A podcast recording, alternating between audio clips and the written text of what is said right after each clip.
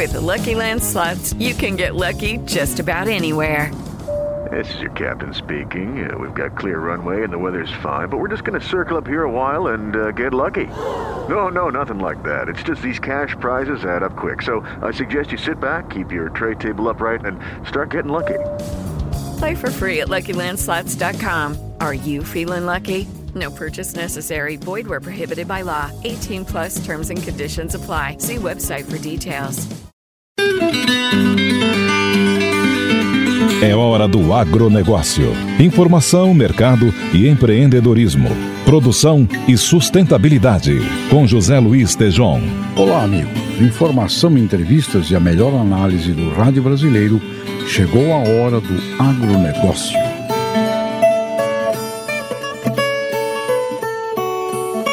Negociadores chineses vão aos Estados Unidos para mais um embate da guerra comercial.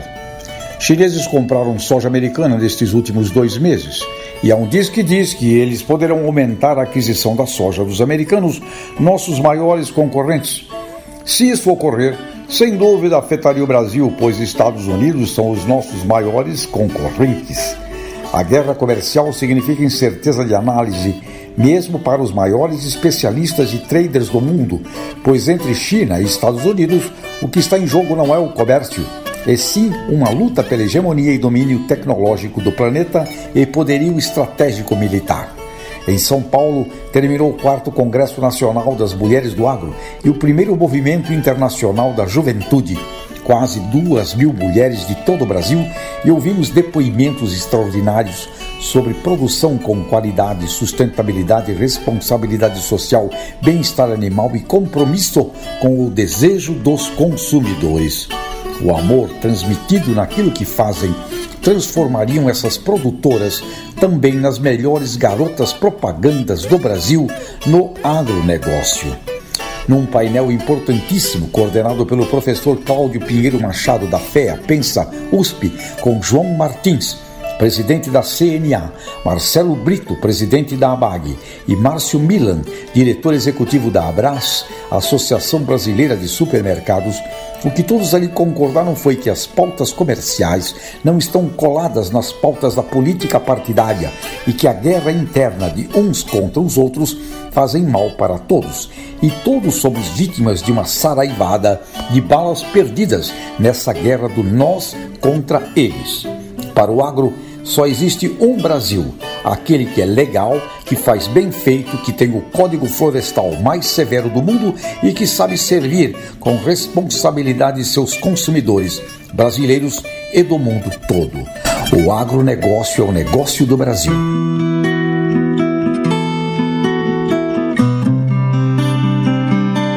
Mais uma viagem da ministra para disseminar o agronegócio brasileiro. Fale Nani Cox. A ministra da Agricultura disse que o Brasil pode aumentar em 5 pontos percentuais a participação nas exportações globais de algodão. Tereza Cristina deu a declaração durante o World Cotton Day, na sede da Organização Mundial do Comércio, em Genebra. Atualmente, o Brasil tem participação de 10% nas exportações mundiais do produto. A ministra afirmou que, se forem confirmadas as expectativas de crescimento de 20,5% na próxima década, o país será responsável por 15% do mercado exportador.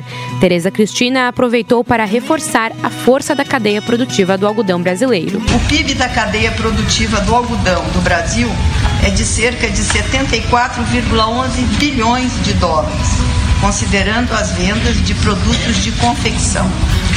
A cadeia gera emprego e renda para 1,2 milhão de trabalhadores. Em 20 anos, a produção nacional de algodão cresceu 226%. Na safra 2017-2018, o Brasil colheu 2,2 milhões de toneladas de pluma, 11% da produção. Além da Suíça, a ministra Tereza Cristina esteve na Alemanha, onde participou da maior feira mundial de alimentos e bebidas.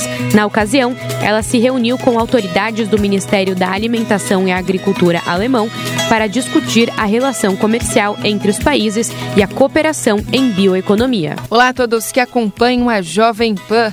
No decorrer dos próximos dias, a chuva começa a diminuir entre áreas produtoras de soja e milho entre o Sudeste e Centro-Oeste e volta a aumentar entre áreas produtoras do Rio Grande do Sul. Ainda temos condição para algumas pancadas isoladas entre áreas do oeste de Mato Grosso e também parte de Mato Grosso do Sul, mas com acumulado ainda pouco significativo. Enquanto isso, o volume de água ao longo dos próximos dias deve ultrapassar os 50 milímetros nas áreas de fronteira com o Uruguai. Essa chuva traz de volta a umidade ao solo que já estava elevada e dificulta a vida do produtor na hora da finalização do plantio da safra de grão. Essa previsão confirma a expectativa lá no início do mês de outubro, quando dizíamos que a chuva ia ficar bem frequente e volumosa no Rio Grande do Sul e ainda bastante irregular no Brasil Central. É a partir de novembro que a chuva começa a subir mais pelo país e chega inclusive às áreas do Mato Piba na segunda quinzena do mês, principalmente. E é aí que a chuva diminui no extremo sul do país, permitindo o avanço nas atividades de campo. Heloísa Pereira, da Somar Meteorologia, quer saber mais como o tempo e o clima influenciam na sua lavoura? Então acesse agrosomar.com.br. Agora é com vocês nos estúdios da Jovem Pan. Na Jovem Pan, a hora do agronegócio, com José Luiz Tejon. Na Jovem Pan, a hora do agronegócio, com José Luiz Tejon. As vendas da soja brasileira devem registrar o segundo melhor resultado da série histórica. Nos explica Daniel Lian. Oi, Tejon. A notícia aqui sobre as exportações brasileiras de soja que registraram queda em 2019, puxadas principalmente pela desaceleração das compras da China. De acordo com a Secretaria de Comércio Exterior, entre janeiro e setembro deste ano, houve uma redução, uma diminuição de 12% das vendas do grão para o país asiático. Em relação às vendas totais, aí a queda foi menor devido ao aumento dos embarques para a Europa e também para outras partes da Ásia. Daqui até o final do ano, as exportações totais de soja brasileira devem cair até um pouco mais. O resultado esperado, no entanto, é positivo e o Brasil vai registrar o segundo melhor da história. Se as estimativas se concretizarem, o país vai terminar o ano com 72 milhões de toneladas embarcadas. 72 milhões é um número bastante expressivo. Por outro lado, a guerra comercial entre China e Estados Unidos ainda pode modificar essa expectativa. Por enquanto, a Espanha foi o segundo maior importador da soja brasileira neste ano e mais de 2 milhões de toneladas foram enviadas para este país, com um aumento de 300 mil toneladas em relação ao ano passado. Já o Irã também demonstra um grande protagonismo e foi o terceiro país que mais comprou o grão produzido aqui no Brasil. Aliás, um milhão e meio de toneladas, é, incremento até de 300 mil toneladas em relação ao ano de 2018. Portanto, este é o cenário em relação à soja brasileira, Tejão. Um dos motivos da redução nas exportações de soja para a China é a epidemia da peste suína africana no continente asiático. A FAO atualizou os dados e Vitória Abel conta pra gente. Já passa de 6 milhões o número de animais abatidos por causa da epidemia de peste suína. Em apenas uma semana, 40 mil porcos foram eliminados no continente asiático. A Organização das Nações Unidas para Agricultura e Alimentação registrou 11 novos focos da doença. Do total, seis foram encontrados na Coreia do Sul, quatro nas Filipinas e um em Myanmar. Com a atualização, a FAO estima que exista 369 focos de peste suína espalhados pela Ásia. Os novos registros de vírus na Coreia do Sul levaram ao abate de 18 mil animais. Desde a primeira notificação no início do mês passado, o país sacrificou 37 mil animais. A grande elevação de suínos eliminados foi registrada nas Filipinas. 22 mil foram abatidos em apenas uma semana. No total, desde o início do surto no território filipino, foram eliminados 39 mil animais. No geral, a China ainda é o país com maior extensão da doença. São 158 focos em 32 províncias, incluindo a região de Hong Kong. No gigante asiático, foram abatidos 1 milhão e 100 mil suínos desde agosto do ano passado. O maior número de abates, porém, foi registrado no Vietnã, que sacrificou 5 milhões de animais. Os dados da FAO são diferentes daqueles considerados pelo mercado, que usam apenas os oficiais divulgados pelo governo de cada país. Mais um estado brasileiro pode deixar de ser obrigado a vacinar o rebanho contra a febre aftosa. Fala Vitor Brown. A partir de novembro, o Paraná vai se tornar o segundo estado brasileiro livre da febre aftosa sem a necessidade de vacinação. O vizinho Santa Catarina já recebeu o reconhecimento em 2007 e a ministra da Agricultura, Tereza Cristina, deve assinar a instrução normativa que possibilita o status. De acordo com o secretário de Agricultura paranaense, a vacinação traz mais prejuízos do que benefícios. Roberto Ortigara garantiu que o Estado está apto a receber a certificação. Eu lembro de ter mais de 10 mil focos ativos no Estado do Paraná. E nós estamos há muito tempo sem a manifestação viral. Tivemos um episódio lamentável, último, ocorrido em 2005 e 2006, vínculo epidemiológico no estado do Paraná, que nos custou bilhões de reais. Segundo o secretário Roberto Ortigara, o Paraná reforçou a vigilância das propriedades, frigoríficos e divisas com outros estados contra possíveis circulações do vírus. O reconhecimento deve posicionar o produto paranaense em mercados internacionais mais exigentes e que pagam melhor. A assinatura da instrução normativa no próximo dia 15 é apenas o primeiro passo. O status ainda deve ser reconhecido perante a Organização Mundial de Saúde Animal, o que deve ocorrer em 2021. A retirada da vacina pode levar à economia de 40 milhões de reais. Além disso, em 2017, a vacinação causou abscessos na carne bovina que levaram à implementação de barreiras internacionais contra o produto brasileiro. A certificação do Paraná como zona livre da febre aftosa sem vacinação contribui com o Plano Estratégico de Erradicação e Prevenção da Febre Aftosa. O PNEFA prevê a retirada total da vacina no Brasil inteiro até 2023. O governador de São Paulo, João Dória, avaliou de forma positiva a inclusão do CEAGESP no Programa Nacional de Desestatização falando, explicando Natasha Mazaro. O governador de São Paulo, João Dória, disse nesta segunda-feira que a inclusão da CEAGESP no Programa Nacional de Desestatização deu início a uma nova etapa. Segundo o decreto do governo federal, caberá ao BNDES procurar interessados.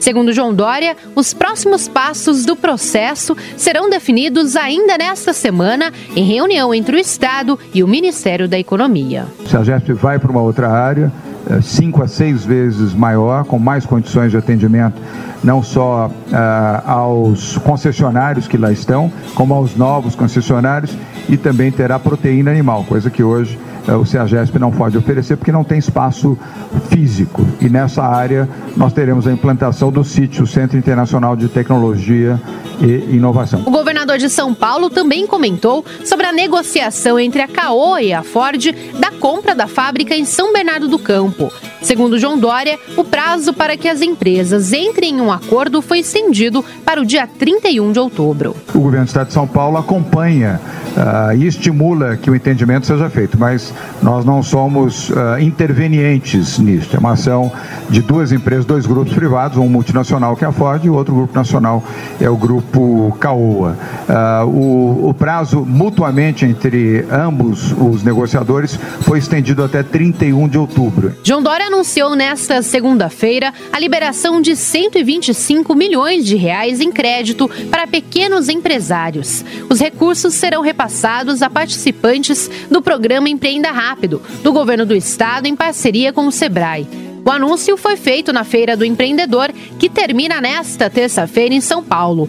Além dos recursos, 100 mil vagas em cursos de capacitação técnica também serão criadas. Em entrevista especial com o professor Dr. Décio Zilberstein, que já foi agrônomo do ano, e com ele, nossa homenagem a todos os agrônomos do país. Na Jovem Pan, a hora do agronegócio, com José Luiz Tejon. Na Jovem Pan, a hora do agronegócio, com José Luiz Tejon. Porteira aberta. A hora do agronegócio e recebo hoje uma pessoa é, de um talento, de uma cultura, de um, de um, de um tamanho para esse país é, fantástico. É o professor Décio Zilberstein, que foi o fundador, o criador do PENSA, do Programa de Estudos dos Negócios do Setor Agroindustrial, na FEA, na USP, lá no início dos anos 90, que se configurou esta, esta ação acadêmica, com muita, com muita participação do setor empresarial à época, eh, se configurou como sendo o grande movimento intelectual acadêmico do agribusiness brasileiro. Professor Dr. Deste, bem-vindo aqui conosco à Jovem Pan. Professor Dr. Zé Tejon, muito obrigado, é um prazer estar contigo aqui, meu obrigado. querido amigo. Deste, uma palhinha Conceito de agribusiness. A gente tem insistido aqui na Jovem Pan, pessoal, o agronegócio é um sistema, né? Não esqueçam da agroindústria, não esqueçam do supermercado, é um sistema, né? esse sistema tem que ser trabalhado junto. Como é você que é, doutor, tem participado, creio, em vários movimentos internacionais, deve ter revisto o professor Ray Goldberg por aí. O que é? Esse, esse conceito continua válido? Nós é que nos, nos afastamos dele? Como é isso? Não, Zé, você tem batalhado por trazer o conceito de volta à tona. O professor Goldberg, no início dos anos 60, ele justamente tratou dessa questão trazendo a importância do não só da agricultura, mas tudo que vem antes e depois dela, até o consumidor final. E mais, ele apontou para um ponto nos anos 60, para um aspecto que se configura como uma realidade. As margens agrícolas vão encurtando e as margens, quanto mais próximo do consumidor final, são as melhores. E aí então é, nós olhamos o Brasil hoje como, como um grande é, país produtor é, de produtos agrícolas, mas com essa característica, nossas margens são pequenas. É, não é? então, dentro do mundo do agro, nós temos um espaço enorme para avançar com ações que nos voltem mais a olhar o consumidor, esteja ali na China, no Japão, na Europa, no Brasil, né? mas o agro não pode deixar de pensar nas duas pontas, na ponta que vem antes dele e na que vem depois. Ou seja, né, tem, tem que conectar o, o gene do geneticista lá numa ponta ao meme do consumidor ah. lá na outra ponta. Isso significa agribusiness. Portanto, não vamos esquecer dessa lição, professor Dr. Décio Zilberstein. Uh, Décio, uh, o Pensa é um movimento extraordinário e vocês todo ano têm uma, uma pesquisa em andamento. Qual é a pesquisa que está sendo realizada em 2019? É isso, né? 2019 agora. Qual é a pesquisa em andamento Olha, lá? Todos os anos nós temos feito um trabalho eh, já há mais de 20 anos, eh, em parceria com uma empresa, posso falar, a empresa Pode falar, que sim. é a, que é a Illy Café. A Illy é uma parceira e quando eu conheci o Dr. Illy, é, no início dos anos 90 e, e, e, surgiu essa parceria. Ele falou: Eu quero apoiar um estudo de vocês por ano. E tem feito isso, ele já faleceu, mas a empresa continua sem nunca nos questionar o tema. O tema nós escolhemos, a abordagem nós escolhemos, e aí nós passamos por vários temas já. Esse ano, a nossa preocupação muito grande é com a extensão rural. A extensão rural ela tem sido olhada com um olhar enviesado que considera na maior parte dos estados onde eu andei pelo Brasil que ela é menos necessária. O sistema de extensão do estado de São Paulo está em xeque, o sistema de extensão em outros estados também, isso me preocupa muito.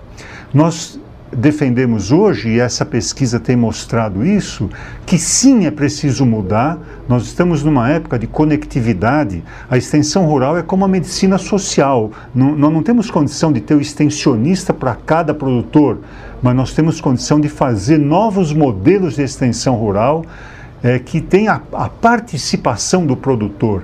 E esse estudo vai revelando que é, um distanciamento da extensão eu imagino, deverá piorar a capacidade dos produtores de, de, de, de incorporarem tecnologias. Zé, esse é o ponto, Tejão, esse é o ponto. Nós temos hoje uma enxurrada de novas tecnologias, de uma agricultura 4.0, que implica que mesmo aquele agricultor já altamente tecnificado, ele continua a precisar da extensão rural para mostrar para ele que ele pode ampliar, melhorar, recondicionar, a, a, adotar novas tecnologias que irão é, ser muito mais ambientalmente compatíveis, que vão reduzir seus custos, que vão conectá-lo ao consumidor, que vão conectá-lo com os outros produtores, ele, que vão economizar água. Nós vimos exemplos maravilhosos. Nós precisamos de uma nova extensão.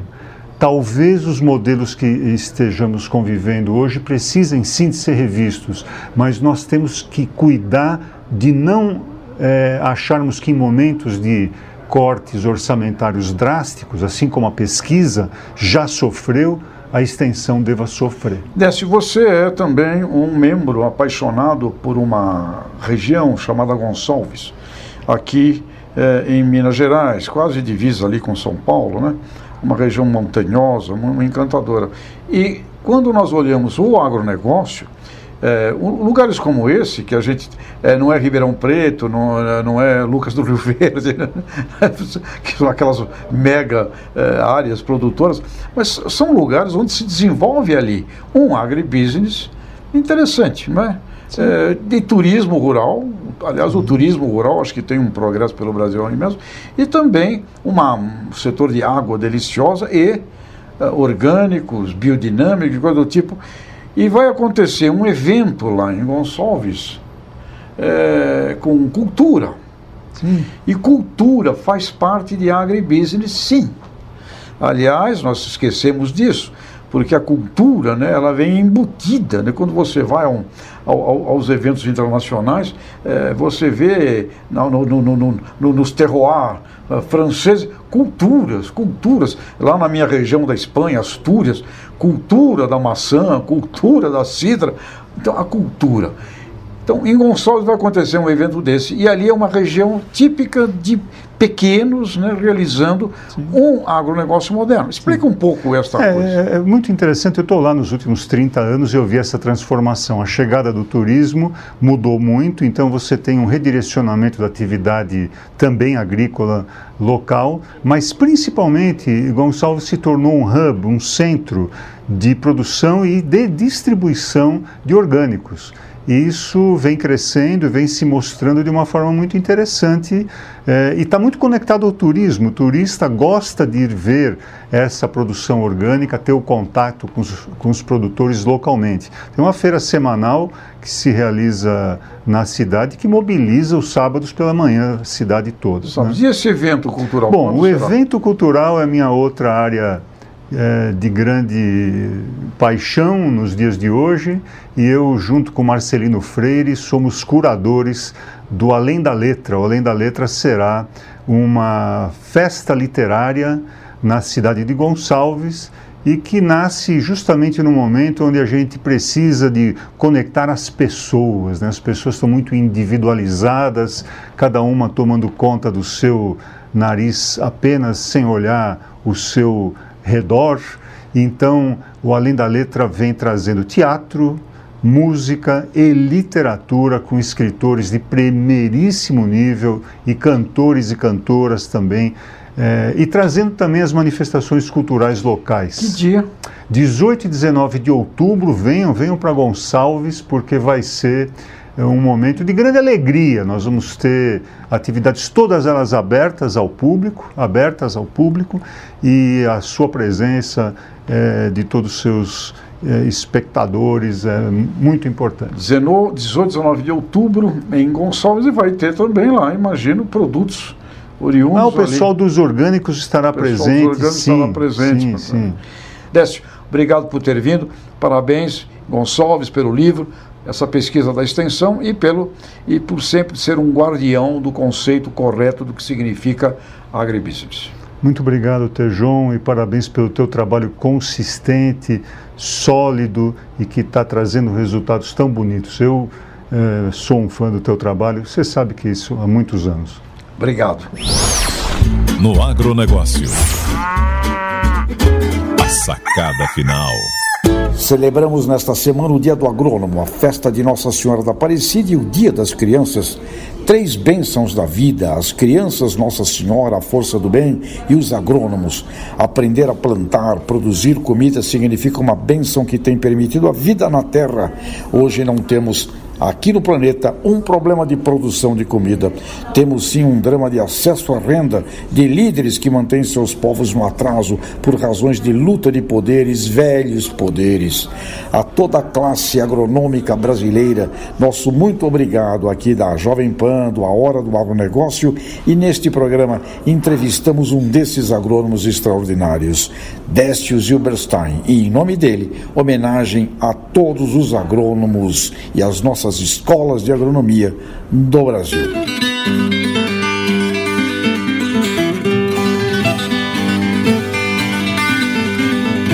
Encerramos mais uma hora do agronegócio agradecendo Nani Cox, jornalista, produtora, André Luiz na sonoplastia, Reginaldo Lopes e a central da Jovem Pan e você, ouvinte internauta agronegócio, aqui na Jovem Pan, o melhor do campo e da cidade para o Brasil e o mundo Agrocidadania. Até a próxima. Na Jovem Pan, a hora do agronegócio, com José Luiz Tejon.